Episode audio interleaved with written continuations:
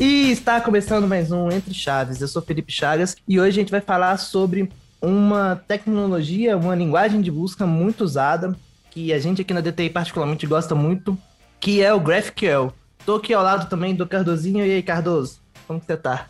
E aí, Chagas, beleza? Estou muito bem, obrigado pelo convite e participar pela primeira vez do, do Entre Chaves. Além de mim, também tem hoje aqui com a gente o Lucas Ponciano. E aí, pessoal, boa tarde, meu nome é Lucas Ponciano, mais uma vez de volta aqui no podcast. Também conhecido como Pompom, né? Deixa bem claro aí para a comunidade do Entre Chaves. Absurdo. Fala um pouco mais aqui sobre GraphQL. Vai lá, Ivan. Olá, gente, meu nome é Ivan, eu estou aqui pela primeira vez também, obrigado pelo convite. Então, né, gente, estamos aqui, muito obrigado por terem aceitado o convite para falar dessa tecnologia, o tal do GraphQL. Então, antes de a gente começar, quem quer contextualizar, explicar aí para os nossos ouvintes do que, que se trata essa, né, já comecei dando spoiler aí, essa linguagem de busca? Bom, eu conheço o GraphQL pelo menos desde dois mil e dezoito, né, mas nessa altura do campeonato ele já vinha sendo adotado aí bastante.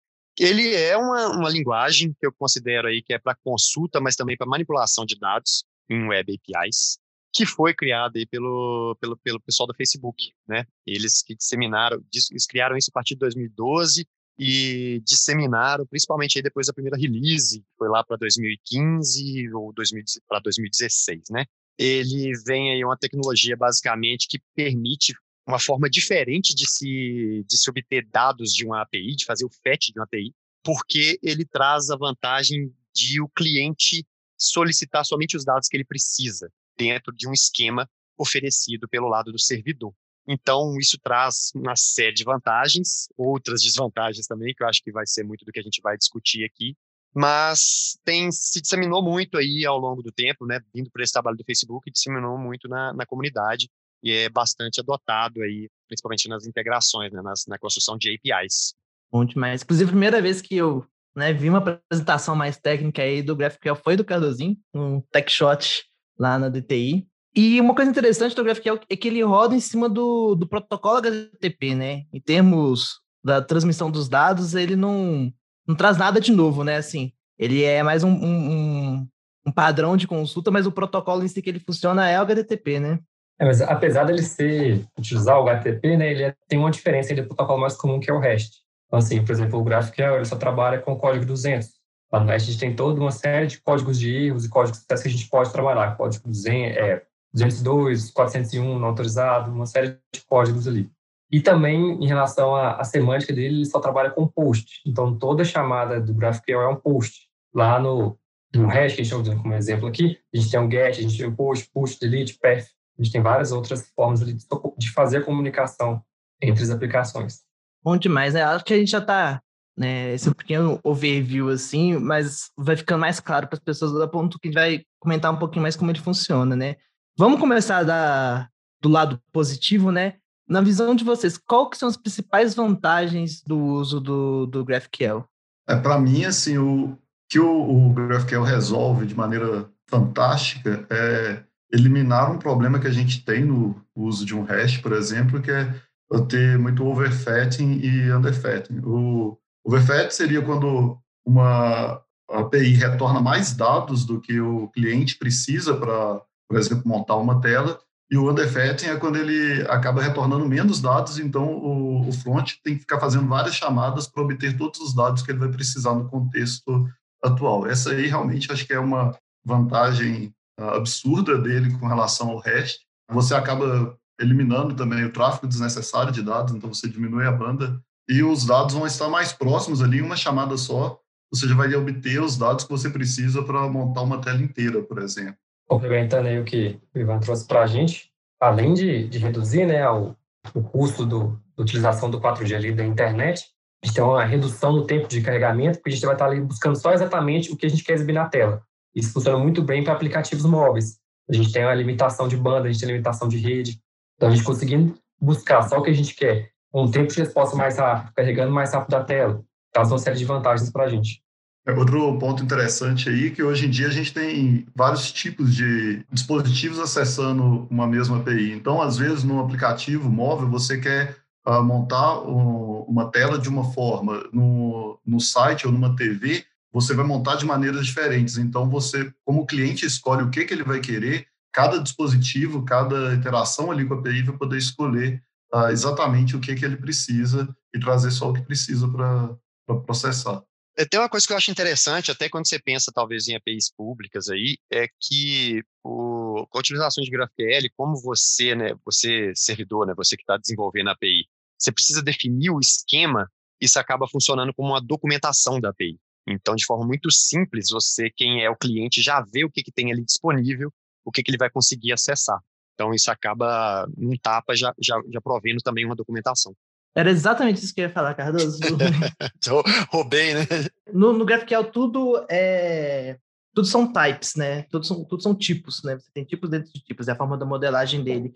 E você tem uma tipagem forte nesses modelos, né? Então, você consegue, você tem que informar os seus campos e acaba que isso vira uma documentação própria da A P I.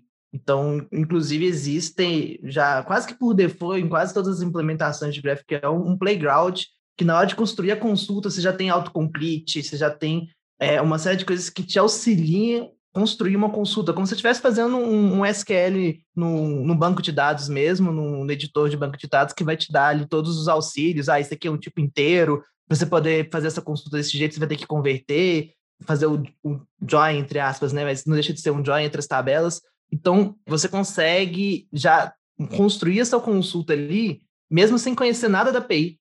Assim, você vai ali, começa a escrever usando o autocomplete, você vai ali fuçando, né? E já descobrindo a, a documentação do endpoint que você está querendo extrair. Eu acho isso muito bom quando você está pensando em melhorar a experiência do desenvolvedor, né?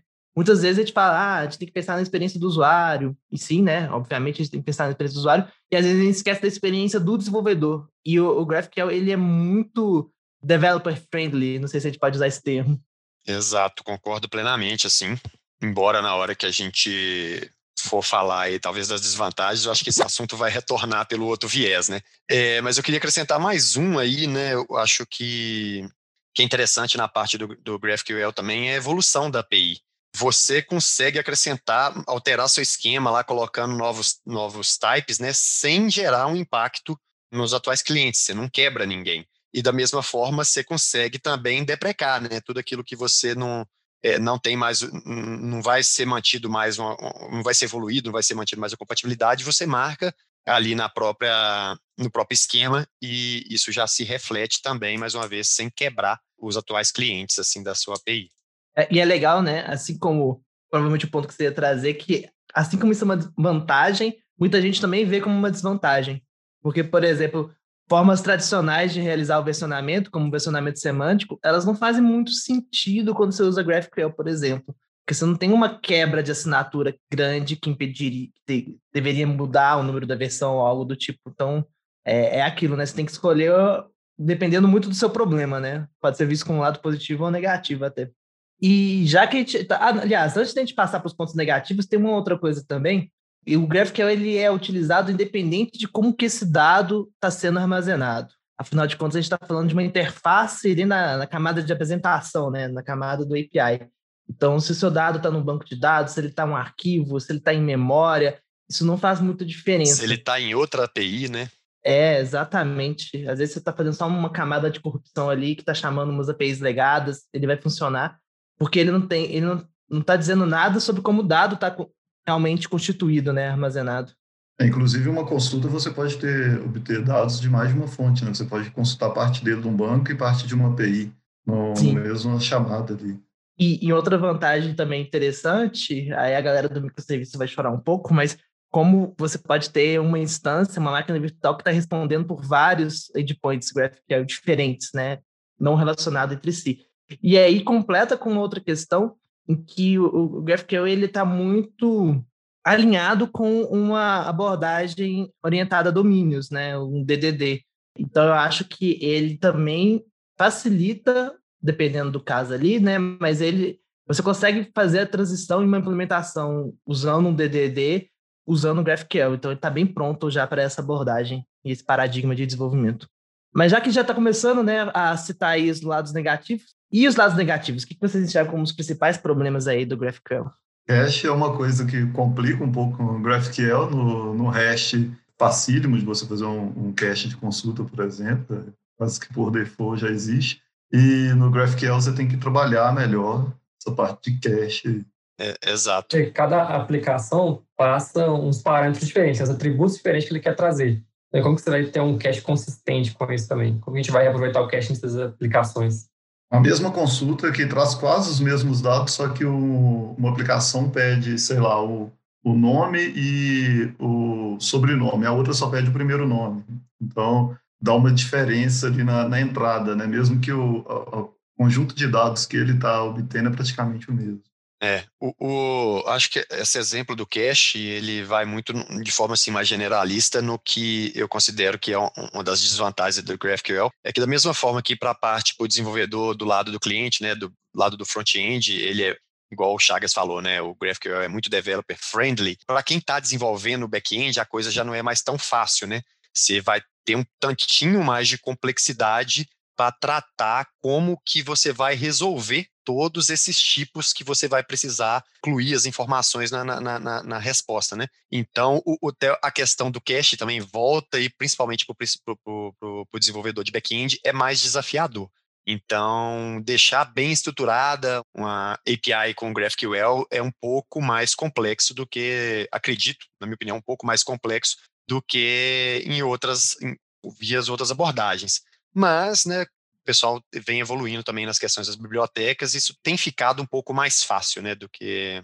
É, e eu acho que grande parte desses problemas é que, com o advento do REST aí, né, substituindo outros protocolos de comunicação como o SOAP, ele se tornou meio que uma unanimidade aí no mundo do desenvolvimento. Então, vários desses problemas, né, por exemplo, cache, etc e tal, a gente aprendeu a resolver bem com o REST. E aí você tem uma documentação muito vasta disso, tem perguntas no Stack Overflow. E aí, quando você muda um pouco o paradigma, você começa a ter menos conteúdo, menos documentação, né? Por mais que, né, exista vasta documentação, mas é, é menor. E você mesmo não tem tanta experiência de como resolver alguns problemas tradicionais, por exemplo, cache. É, algumas coisas o GraphQL te ajuda, por exemplo, paginação, ele já tem, nas bibliotecas já veio tudo isso muito bem preparado, mas acaba esbarrando, né? Ah, sei lá, como que eu vou utilizar um padrão de desenvolvimento que eu já estou acostumado aqui, um mediator da vida, mas usando esse paradigma. Eu vou resolver os types dentro do handler do mediator, essa é a forma correta. Começam a surgir dúvidas, né? E eu acho que isso não é nenhuma exclusividade do GraphQL. Você pega, por exemplo, uma outra forma de fazer comunicação com, né, o gRPC. É, muda também a forma de pensar. Então, a gente acaba tendo mais dificuldade de fazer algumas coisas que, pô, no REST aqui, eu já tenho até meu projetinho aqui, isso aí é copiar o código que já funciona, algumas coisas vão exigir um estudo, né, e uma preparação um pouco maior. Só complementando aí o que o Chagas disse, das complexidades do desenvolvimento, até mesmo para a gente acoplar uma aplicação GraphQL e uma aplicação legada que a gente tinha, por exemplo, que já trabalhava com códigos de erro. Então, já tem uma aplicação que estava toda preparada para trabalhar com, com erro quatrocentos, com erro quinhentos, erro quatrocentos e um. duzentos e um, né, o duzentos e três. E aí, é... basicamente, o GraphQL só tem o, só tem o, o duzentos. Como que, como que a gente vai encaixar esse, essa aplicação GraphQL dentro da aplicação legada que a gente tinha? E outro problema até que a gente está tendo aqui, recentemente, aqui na nossa empresa, no que a gente presta serviço, é a questão de autorização. Porque antes, lá, quando a gente estava trabalhando com o REST, a gente conseguia fazer uma autorização olhando ali os, os H T T Ps mesmo. Então, assim, é um, é um post, a gente consegue bloquear para ele fazer alteração ou não. É um GET, a gente consegue bloquear ou permitir que ele faça uma busca ou não do dado. E já com o GraphQL, que só trabalha com post, a gente não consegue fazer isso. A gente tem que trazer toda essa complexidade de autorização para dentro da aplicação. Então, assim, realmente tem alguns problemas que vão surgindo aí e a gente tem que ir pensando em como tratar isso, dentro de alguma solução pronta. É, acabou que a gente, né, não entrou muito no detalhe de como que o GraphQL funciona, né? Mas ele tem as consultas e as mutações, né? As mutações seriam para poder alterar os dados. E, e, de fato, assim, o endpoint que faz as duas coisas é o mesmo. Meio que o que muda ali é o body da requisição, vamos simplificar. Então, o que muda ali é o código que você está enviando para aquele mesmo endpoint. E aí, essa camada de autenticação e autorização, você vai ter que jogar para um outro nível, né? Não vai dar para poder ficar só ali na camada de apresentação. Então, por exemplo, se você faz esse tipo de controle num A P I Gateway, é, no REST é simples. Configura lá, ó, A P I Gateway. Se você receber um delete de pedido, esse cliente aqui não pode fazer isso, porque ele não tem permissão para deletar pedido. Agora, o, o A P I Gateway ele não vai abrir a mensagem do GraphQL e e, né, entender a regra de negócio ali por trás para poder avaliar isso. Você vai ter que colocar essa responsabilidade para o lado do, do servidor, né, para o back-end mesmo que está tratando ali da requisição. A outra desvantagem também que o GraphQL acaba tendo é que, dependendo da maneira que você implementar, se o desenvolvedor ele não tomar um certo cuidado, você vai acabar esbarrando com um problema de N mais um. Se você tem, por exemplo, um, uma entidade com uma subentidade, ah, na consulta, na, na hora de buscar esse dado do banco, às vezes você vai fazer, vai ser, você vai ter a consulta principal ali, que vai trazer a primeira entidade, e ela vai ter que acabar fazendo várias chamadas no banco, baseado no I D de cada uma, para buscar a subentidade ali dentro dela. Claro que existem maneiras de você contornar isso. O próprio Facebook já trouxe o data loader lá, no, quando ele disponibilizou, exatamente para não ter esse problema, mas depende do cuidado do desenvolvedor ali para tratar certinho. E aí, pensando, né, como toda questão no mundo aí de T I, existem desvantagens e vantagens. No caso da aplicabilidade, né? Quando, então, eu devo usar REST? Quando eu devo usar GraphQL? O que vocês pensam aí para ajudar a pessoa que está começando a desenvolver uma A P I? Será que ela deve usar o, o ir para um caminho mais tradicional? Quais são os grandes motivadores para utilizar o, o GraphQL? Se você tem um, algo simples, que seria um, um C R U D básico ali, a, a sua A P I vai ser simplesmente um C R U D, eu acho que talvez não, não compensaria muito ir para o lado do GraphQL. Eu, Um C R U D você resolve muito mais fácil com, com REST mesmo. Acho que seria o caminho mais adequado. Concordo. Acho que eu gosto muito da parte de consulta do GraphQL, mas a parte de mutations, por exemplo, eu, eu ficaria com REST mesmo. Seria mais interessante. Assim, até retornando, retomando, retomando o que a gente falou desde o começo, eu acho que a maior utilização é quando o payload é um problema, né? Então, assim, se você tem uma preocupação muito grande no volume de dados que você vai trafegar, na quantidade de informações que você vai precisar trafegar, então aí cai muito na questão de aplicações mobile, né, consultando uma, uma A P I, o GraphQL pode ser uma boa, porque cada cliente vai ali se atentar somente ao que é necessário na requisição, e com isso a gente tende a ganhar em, em, em performance, né, em otimizar, otimizar a performance aí de uma consulta. Eu acho que um grande... coisa que pode auxiliar essa tomada de decisão é olhar quem vai consumir a A P I. Porque se você vai ter um, um consumidor só, vamos supor, tem só um, um aplicativo que vai consumir essa A P I, é quase um, um, um B F F para esse aplicativo. É, eu posso já fazer ele otimizado, eu posso já retornar D T Os específicos para aquele aplicativo. Agora, quando essa A P I, o uso dela começa a se tornar muito mais generalista, ah, eu já tenho um app, agora eu tenho um desktop, é, eu não sei quem vai consumir, pode ser de diferentes formas, é, a forma do consumo ela começa a se tornar muito distinta, ou seja, então quando aquela A P I ela começa a se tornar de uso geral, aí eu já acho que é interessante dar uma analisada no, no GraphQL. E aí até concordando, meio que discordando do Cardoso, assim, por exemplo, payload, payload é um problema, mas se sua A P I só vai tratar daquele cliente, faz um endpoint pequenininho, que tem um payload curto, específico para aquilo, às vezes não vai ser nem REST, na verdade, né? Sendo um pouco herege aí, a galera do RESTful talvez vai achar meio ruim, faz um endpoint específico, retorna um D T O que não é nenhuma entidade, é um I D de cada cara ali, e é isso aí, é, é o dado da tabela que você vai imprimir na tela, e, e pronto, vai ser o mais otimizado possível ali. Agora, ah não, mas aí no futuro tem a chance de ter um aplicativo desktop também, ah, esse, esse app vai crescer e talvez ele vai ter diferentes versões, ah, a versão do iOS puxa mais campos. Quando começa a complicar muito ali, né, e você começa a perder o controle, você não sabe nem quem, quem mais está consumindo a sua A P I, aí eu já acho que ir pelo REST você vai ter, vai ter mais trabalho na frente do que ir pelo GraphQL. Uma questão que, que eu não usaria GraphQL é caso você tenha a sua A P I, ela, você tem alguma preocupação ali com a exposição a, a, da, dos dados, das entidades que você tem à disposição.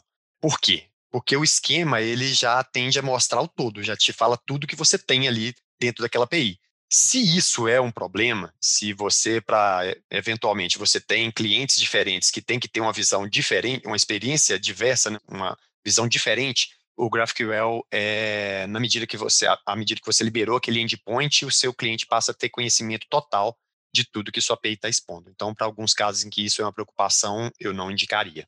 Agora, saindo um pouco já do... do que é indicado, mas um outro ponto bem interessante do GraphQL, que ele, além de ter ali a query, o mutation, ele também tem a subscription, que seria uma maneira bem legal, bem simples de você implementar um WebSocket. Basicamente, você pode, um cliente se conectar ali na subscription e ficar escutando, e, por exemplo, se tiver um cadastro de um cliente, aí ele vai ser notificado e vai conseguir tratar algo a partir daí. Isso também é algo bem fácil, bem legal do que o GraphQL traz. Com certeza é uma abordagem que difere muito, assim como quase tudo, resolve muitos problemas e traz outros, né? Então, fica aí o recado que quase sempre a gente dá, e use com moderação, entenda bem o caso de uso aí. Não use só porque está na moda, porque é uma tecnologia, nem é nova, né? Mas, assim, uma tecnologia mais recente que outras. Entenda aí se ele é aplicável para o seu uso ou não. Queria agradecer aqui mais uma vez a presença de todos vocês. Deixar um, um beijo aí no coração dos nossos ouvintes e até terça que vem. Tchau. Tchau, gente. Valeu. Falou, gente. Tchau, pessoal.